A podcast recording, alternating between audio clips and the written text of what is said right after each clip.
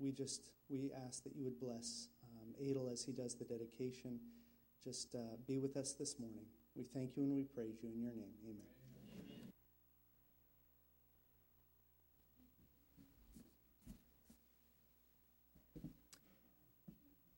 We are not going to have the women's dinner tomorrow night because we have so many people away and still not at church. So we'll probably have it later on in September, but we'll let everybody know. So no women's dinner tomorrow. We'll have the women's Bible study and men's prayer meeting here at the church at 7:30, and then on Wednesday night we'll have our Bible study at 7:30 and the women's study at 10 o'clock in the morning on Thursday, and then the Friday groups will carry on as well. But the men's dinner will take place, and Jim Hyde is collecting for that and taking the sign up. So be sure to see Jim. He's right there in the back right now, and he will help you right after the meeting. So we'll have a great time for the men at Alberto's one week from tomorrow. Don't forget, our picnic is coming up, the last one of the summer, on Monday, the 1st of September, at the uh, same location as we've had Amador Recreational Center in Pleasanton at 10, 10 o'clock in the morning. So be sure to come for that. And then our 30th anniversary celebration will be on Sunday morning, the 7th of September at 11 o'clock. So we look forward to that. There's also going to be a move for the Benitez family, and that's coming up on the 30th, Saturday the 30th. And Jim and Kathy are coordinating the move. Ladies, please see Kathy. She's going to have some pre move activities to be involved in, and Jim is coordinating for the men to all be there to help out with that. At this time now, we're going to have the dedication, and following that, Taylor will be singing and Bill will be bringing the message from the Word.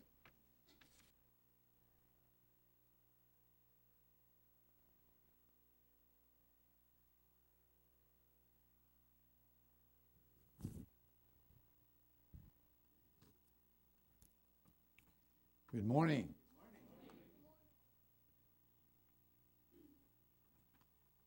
I read a little story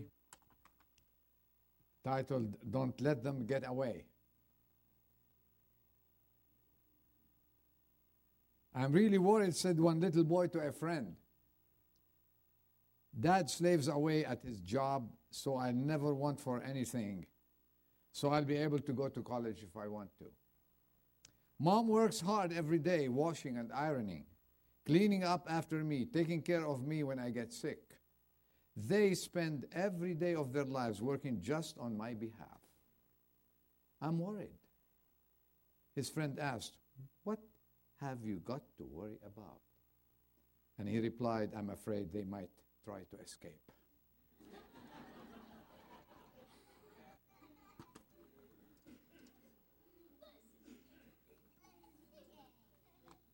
You fathers and mothers, don't escape. We still need you.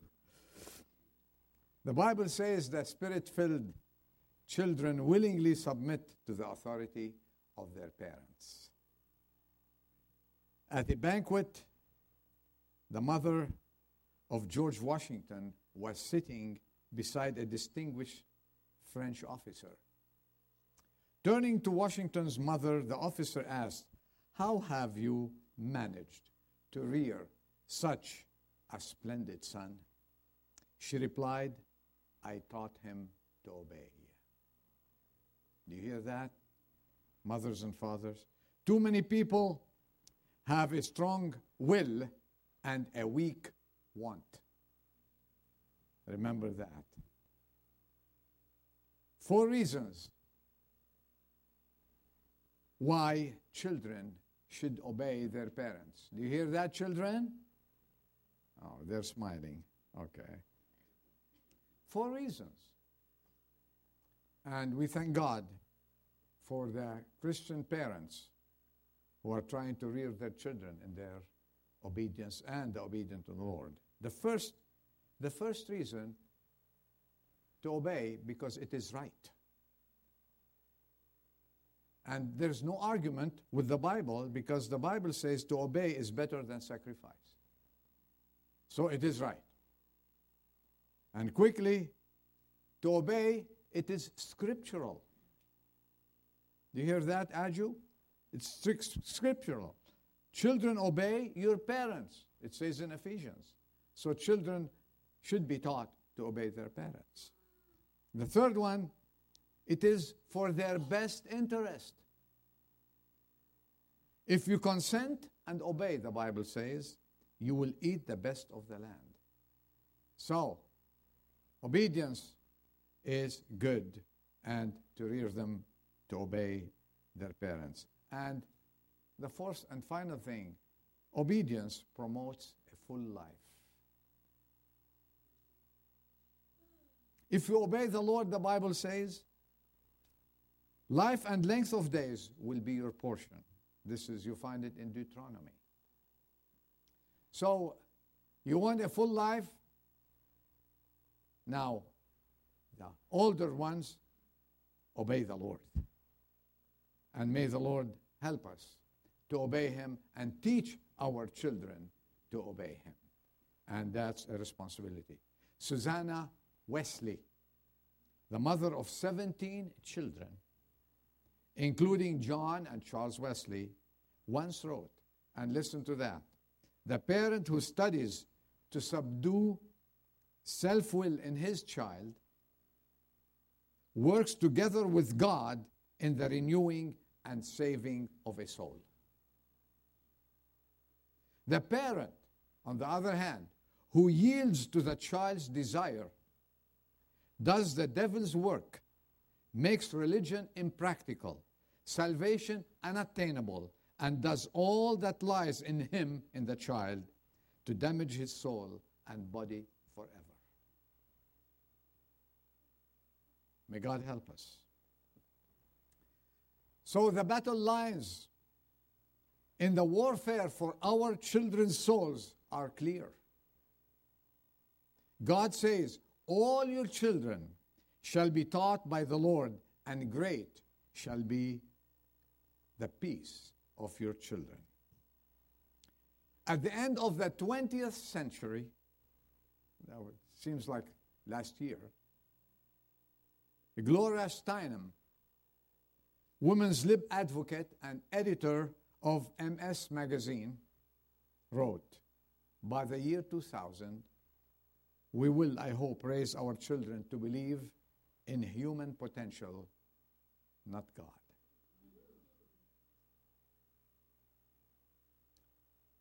So there's a war going.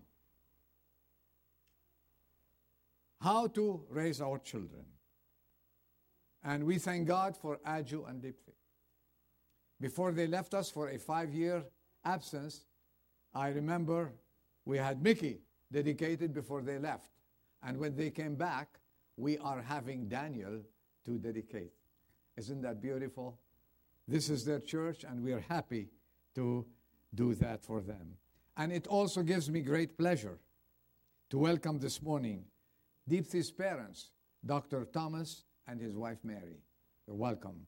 They came all the way from India to visit them and to attend this dedication. Let's give them a hand.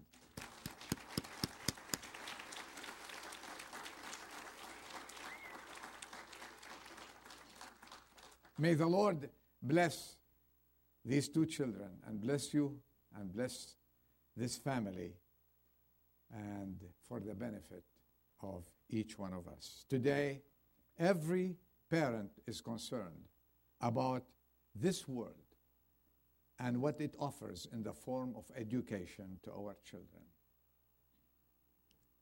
Scripture tells us that Timothy, while still young enough to have to be fed, dressed, and carried, knew the Holy Scriptures.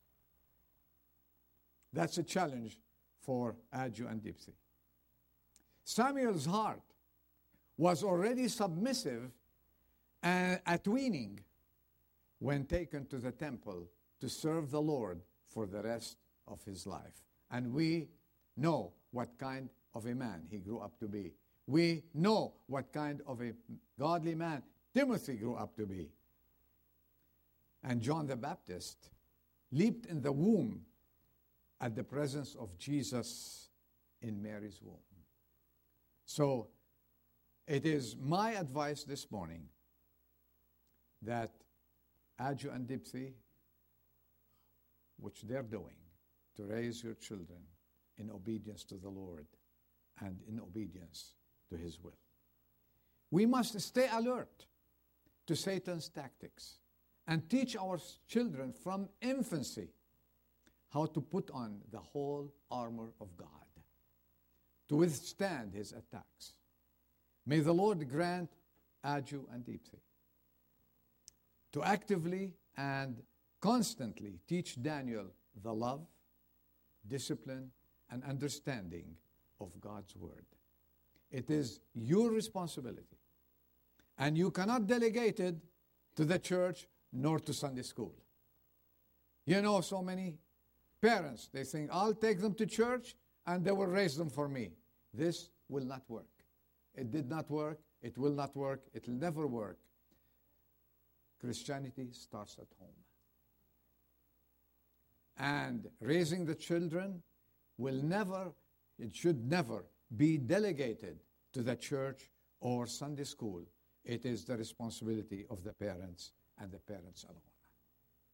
Above all things, it is our prayers that your ultimate objective will be to rear Daniel with his brother Mickey to view the world as a spiritual battleground. There's nothing favorable in this world. It's not a playground at all. For them, it should be always God first, then family, then church. And when you teach them God's obedience, as we said, they will grow up truly equipped for every good work. When they grow up, you'll never regret being strict and requiring their obedience and follow through with that and don't give up until they gave their hearts and souls to the Lord Jesus Christ. This is how they will grow in the love of Christ and in your love until he comes. Aju and Deepthi, would you please come up here? With uh, bring bring Mickey too. Bring Mickey too. We don't want him to feel left out.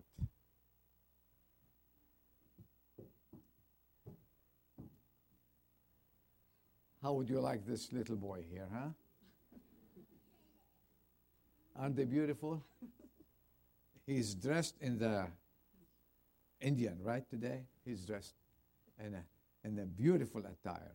May God bless them. Let's commend them to God and let's bow our heads for a word of prayer. Dedicate him to the Lord Jesus Christ as we dedicate every little child that is brought to us for dedication. Let us pray, Daniel. Okay. Let's pray. Our Father, how thankful we are to see little children brought in to you.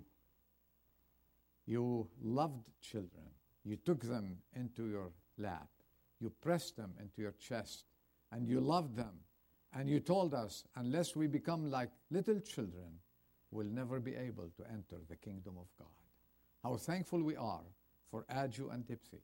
How thankful we are that they brought their child to the house of the Lord so this child can be dedicated. And we dedicate him this morning to you.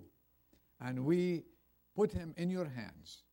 As Samuel was taken to the temple and was left there, we take him and place him at your feet and leave him there to grow and learn and become the man of God you want him to be.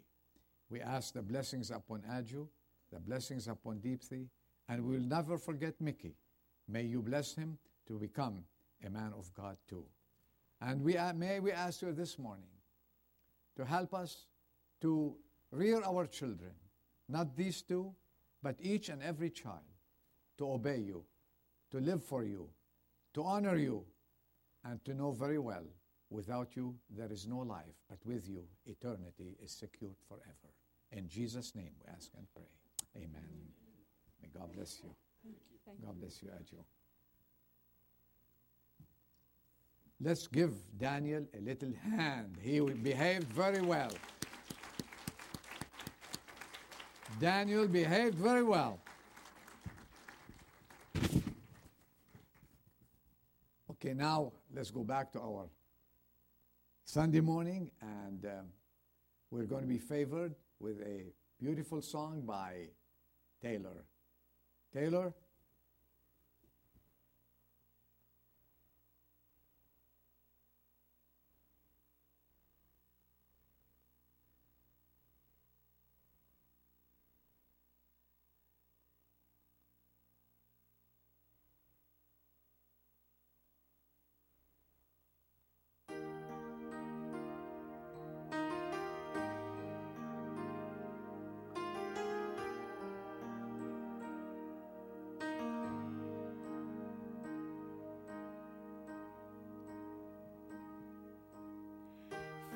things change.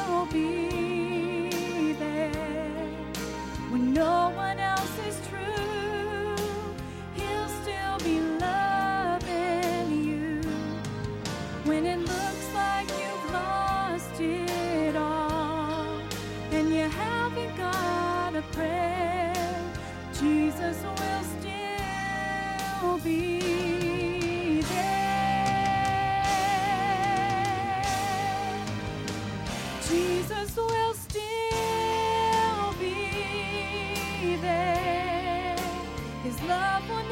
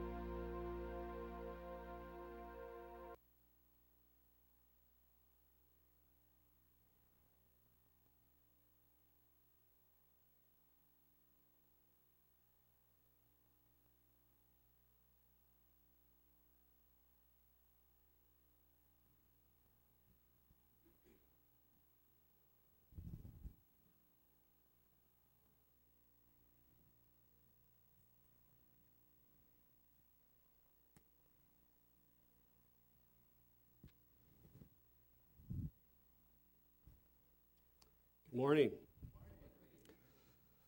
What a beautiful song. He'll still be there. Amen? Thank you, four of you, for replying. I know the rest of you were full of joy also.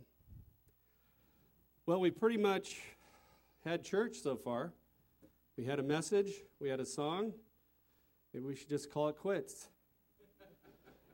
I'm almost afraid to say, how many raise your hand who want to call it quits? But uh, we'll try and be brief, which I willingly admit is not a Murray trait. But we'll give it a try. Let's just take a moment and pray, shall we? Heavenly Father, we thank you and we praise you, as always, for you and your Son, our Lord and Savior Jesus Christ, first and foremost. We thank you, Father, for loving us, for we were the unlovable. We thank you for redeeming us, though we weren't worthy of being redeemed. We thank you for the future we have that is so wonderful. We pray now, as we look at your word this morning, that you would open our hearts, open our minds, that we might behold wonderful things from your word. We pray for our guests. We pray for our, visitors, that you would bless them and speak with them through your message today. We thank you for the saints. We pray for those that are not feeling well. We pray for so many that are off on vacations. It's the summer, so be with them and bless them. and be with all the children that aren't here this morning because of the smallpox. We thank you now and we praise you. In Jesus' name, amen. Yeah. Okay, for our guests and visitors, don't be too terrified. It's actually the chicken pox, not the smallpox. when something gets in the head, it's hard to get it out. Oh. We're going to talk today about God's love. That was a beautiful song we heard this morning. We're going to examine what God has to say about the church at Ephesus. That was a wonderful church that Paul planted in Ephesus, surrounded by every worldly desire, every worldly influence that there was.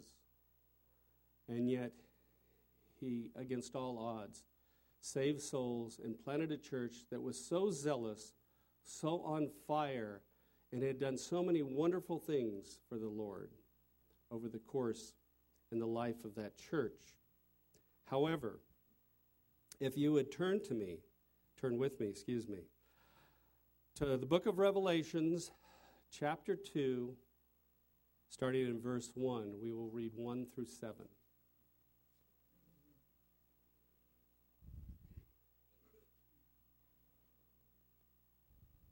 Book of Revelation, the last book of the Bible, chapter 2, starting in verse 1. To the angel of the church in Ephesus, write. And this is the Lord instructing the angel. It is the Lord speaking at the moment. The one who holds the seven stars in his right hand, the one who walks among the seven golden lampstands, says this to the church at Ephesus I know your deeds and your toil and your perseverance, and that you cannot tolerate evil men. And you put to the test those who call themselves apostles and are not. And you found them to be false. And you have perseverance and have endured for my name's sake and have not grown weary. But this I have against you that you have left your first love. Therefore, remember from where you have fallen and repent and do the deeds you did at first, or else I am coming to you and will remove your lampstand out of its place unless you repent. Yet this is this you have that you hate the deeds of the Nicolaitans, which I also hate. He who has an ear, let him hear what the Spirit says to the churches. To him who overcomes, I will grant to eat of the tree of life, which is in the paradise of God. They lost their first love. How can this happen? How can a church that was so influenced by their Lord, that had done so much, have this happen to him? We're going to take a look this morning. And as always, when we read the Bible, we read it to hear what's going on in those times, but also for our own good, for the purpose to edify us, encourage us, correctify us as necessary. How can we experience the first love as God called it?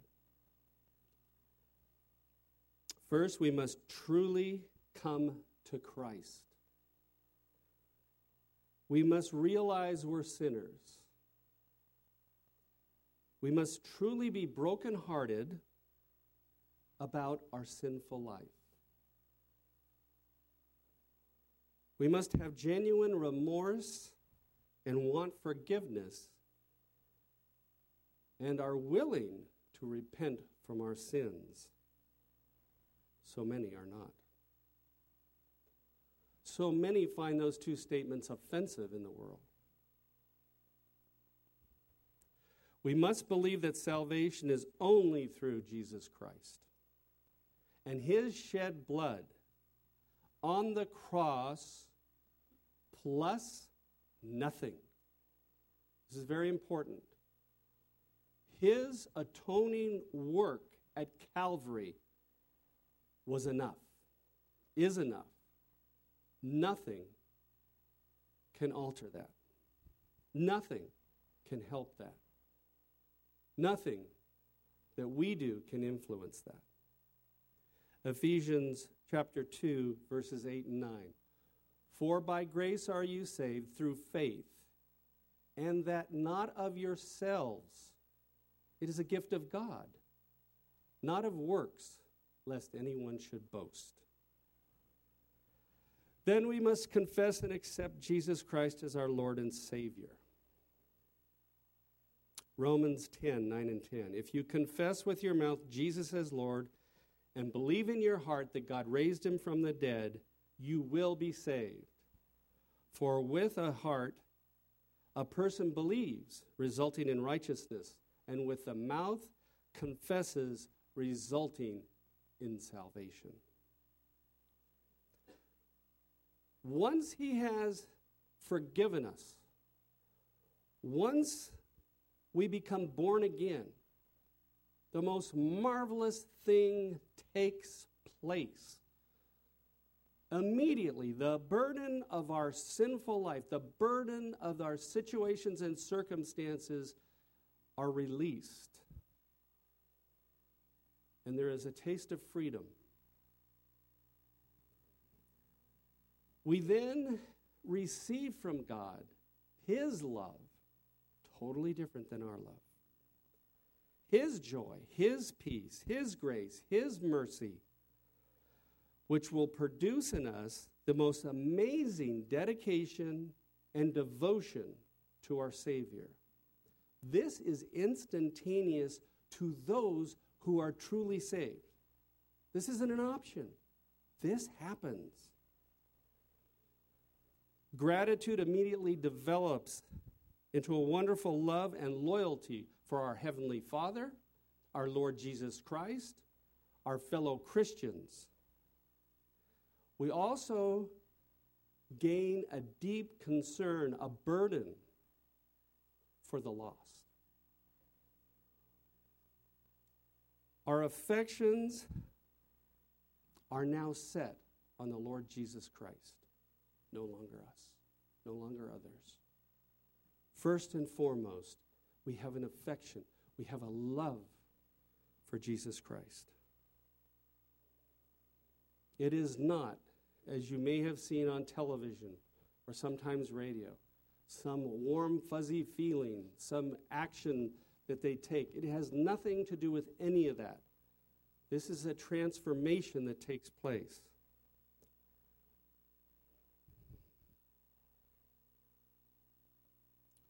Gratitude.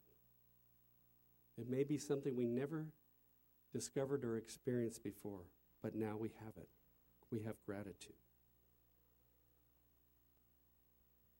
Remember again the church at Ephesus when they first started. They had these things. They had them. They had that first love. We gain this incredible love and devotion for Him. We can't wait to tell people about what has happened in our lives. We all of a sudden have a concern for not only our friends and family and neighbors, we amazingly have a burden for the unlovable. Those who are so hard to love, and yet we have a burden for them. You might ask yourself, why is this first love so important? Why is it so necessary? Because if a person is in church and has not experienced this first love in their life, then they are simply not born again. There's no two ways about it. They're not born again. Again, it's not a warm, fuzzy feeling. Our spirit and His spirit become one. The Holy Spirit now indwells us.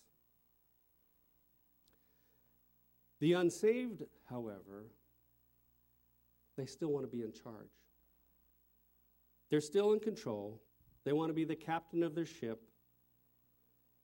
And they're far from surrendering their lives to Jesus Christ. There is no first love in their life. There are those who make professions. They come to church, they make professions, but they don't possess eternal life. There was no transaction made. And so they end up many times staying, but end up mimicking the Christian life. And they're not being honest with themselves or with God. They attend church, they read the Bible, they may even tithe.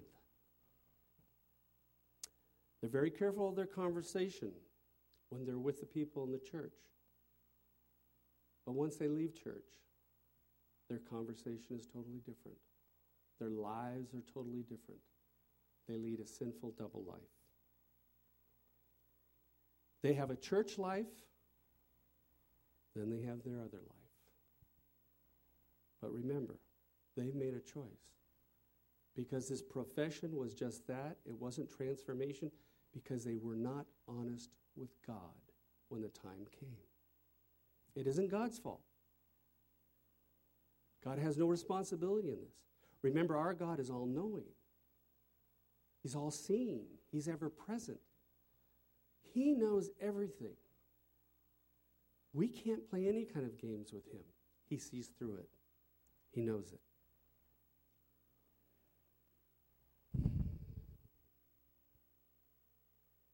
How do we as Christians end up li- leaving our first love? How does that happen? How to, at one moment, we're having a joyful, thankful relationship with our Lord and Savior, and then how all of a sudden do we drift? Our heart becomes cold. Only one reason. It's not even negotiable. Only one reason sin. Sin is the culprit. We're at fault. But remember, we're talking Christians here now. We're not talking the unsaved. We're dealing with our believers. Something or someone has superseded in our life our Lord and Savior Jesus Christ. There has become a sinful act on our part in our life. At one time, we thought nothing could ever come between us and our Lord and Savior, nor should it, but it can. Remember, when the moment we're saved, the Holy Spirit comes to indwell us. We are given His gifts of the fruit of the Spirit love, joy, peace, patience, etc. There is such a transformation, such a glorious transformation that takes place. But when sin comes, when we willfully decide to sin, well, it was an accident. I didn't mean it. Well, if it was an accident and didn't mean it, then you confess it and forsake it. But it isn't. Seldom is it that. It's a decision, it's a choice. And then the Holy Spirit is grieved, quenched, defiled, and rebelled against. And all of a sudden, our Christian life, as we know it, becomes quiet, alone. It gets lonely, doesn't it?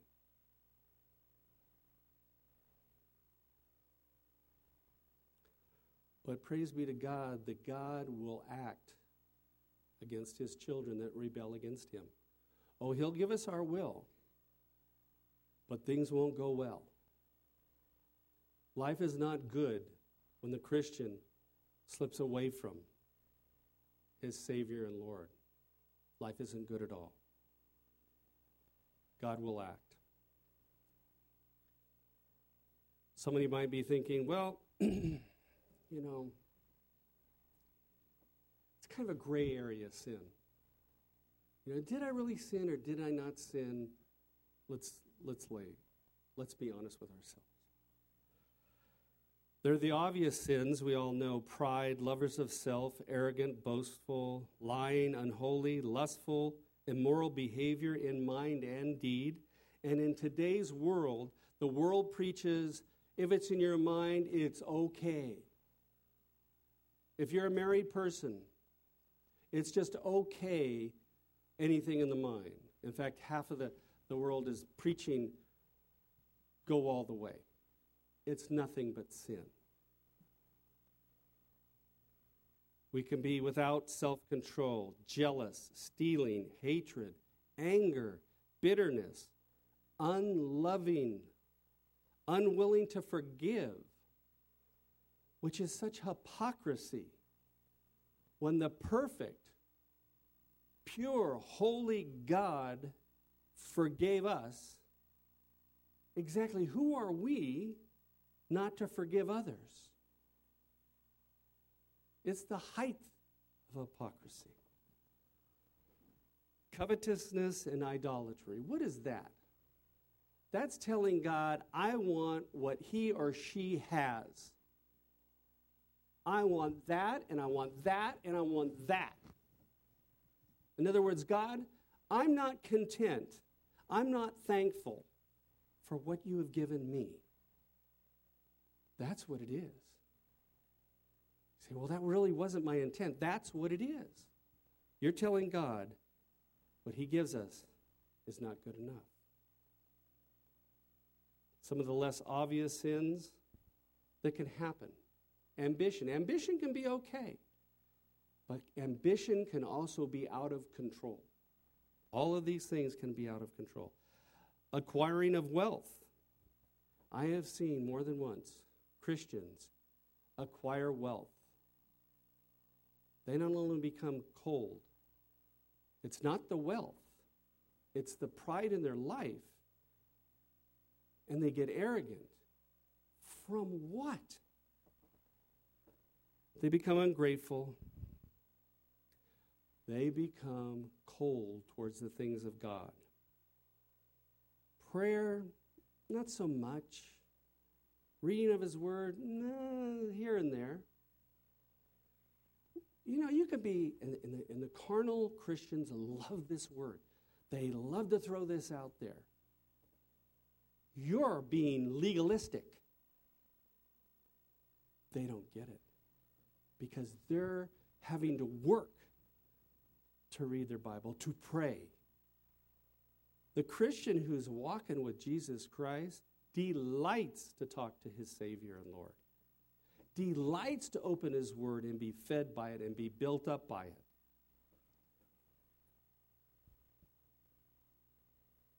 The church meetings become secondary to other things on a consistent basis. Fellow believers, they're okay. The devil would have us believe the world offers more than God does. It's buying into the devil's package. We can become in a state of denial about our conduct. In 1 John 1 8, it says, If we say that we have no sin, we are deceiving ourselves, and the truth is not in us.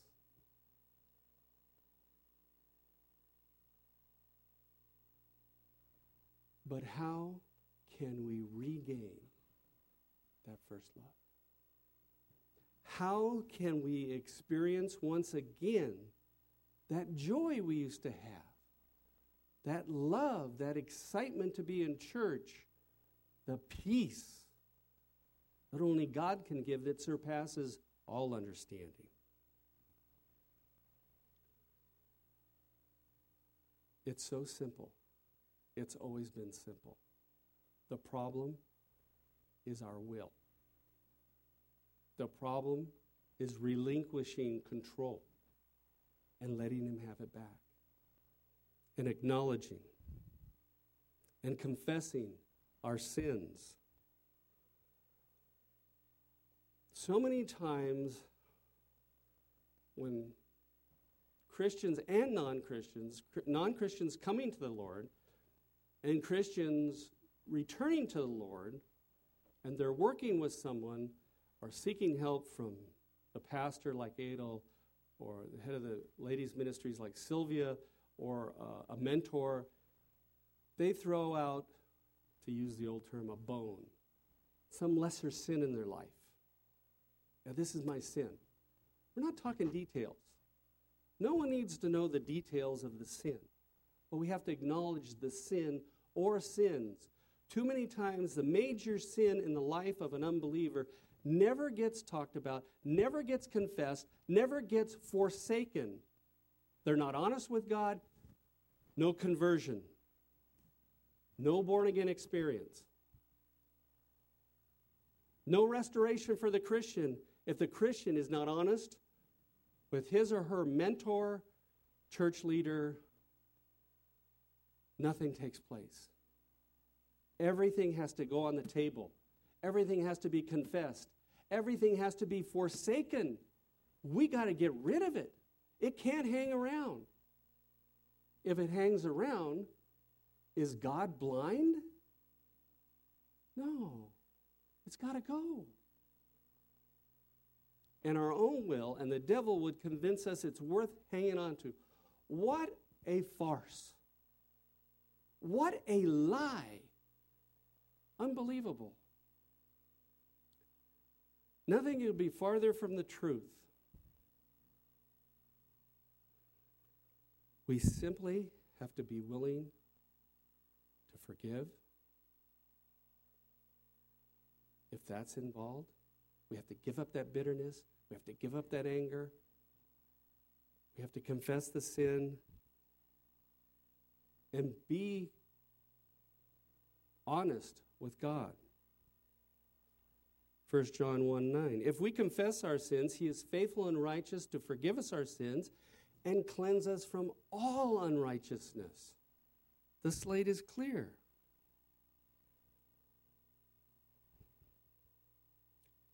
God desires fellowship with us. God desires to give us the best. He says, I came that they might have life and have it abundantly. That's what He wants for us. Only one thing interferes with that moi. He loves us, He wants to bless us. With your eyes closed and your heads bowed, I want to read one more scripture to you, and then we'll end in prayer. It's in Hebrews 10 22 through 25. Let us draw near with a sincere heart, with full assurance of faith, having our hearts sprinkled clean from an evil conscience, and our bodies washed with pure water. Let us hold fast to the confession of our hope without wavering. For he who promised is faithful. And let us consider how to stimulate one another to love and good deeds, not forsaking our own assembling together, as is the habit of some, but encouraging one another, and all the more as you see the day draw near.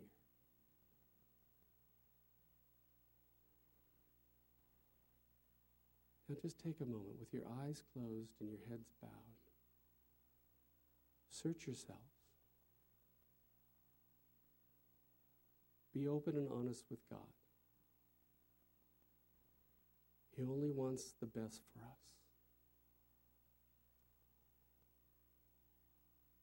If you've come here and you realize that you've never been born again, there's a wonderful opportunity to have that take place this morning.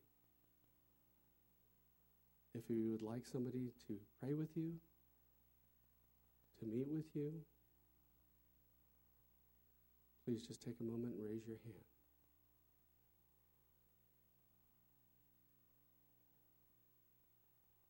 For the Christians this morning, if you realize you're not where you should be in your relationship with Him, and you want help, you want to return to Him, and you would like me to pray for you, just take a moment and raise your hand. Amen. Amen. Amen. Amen. Amen. He has nothing but the best plan for us. There's nothing He doesn't want to give us, to bless us here, to be able to use us to reach the lost. Is there anybody else? Amen. Heavenly Father, we thank you and we praise you that you are such a great God, that you are such a loving Father. We thank you again, Lord Jesus, for redeeming us, for setting us free from our sins. Visit with those who have acknowledged this morning the need to grow closer again with you to go back to that first love from whence they left. And bless each and every one. And we thank you now. In your most precious name, Lord Jesus. Amen.